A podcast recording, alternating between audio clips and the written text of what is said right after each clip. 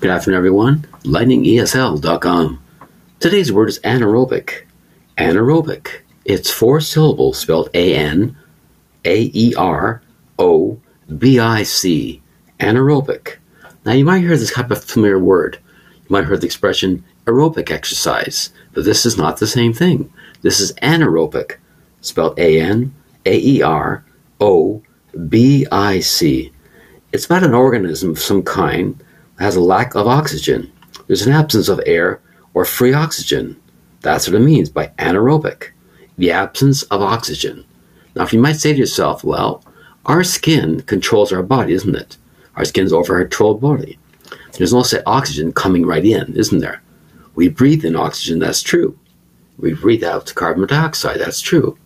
But inside itself, without breathing, it's a closed system. That's right.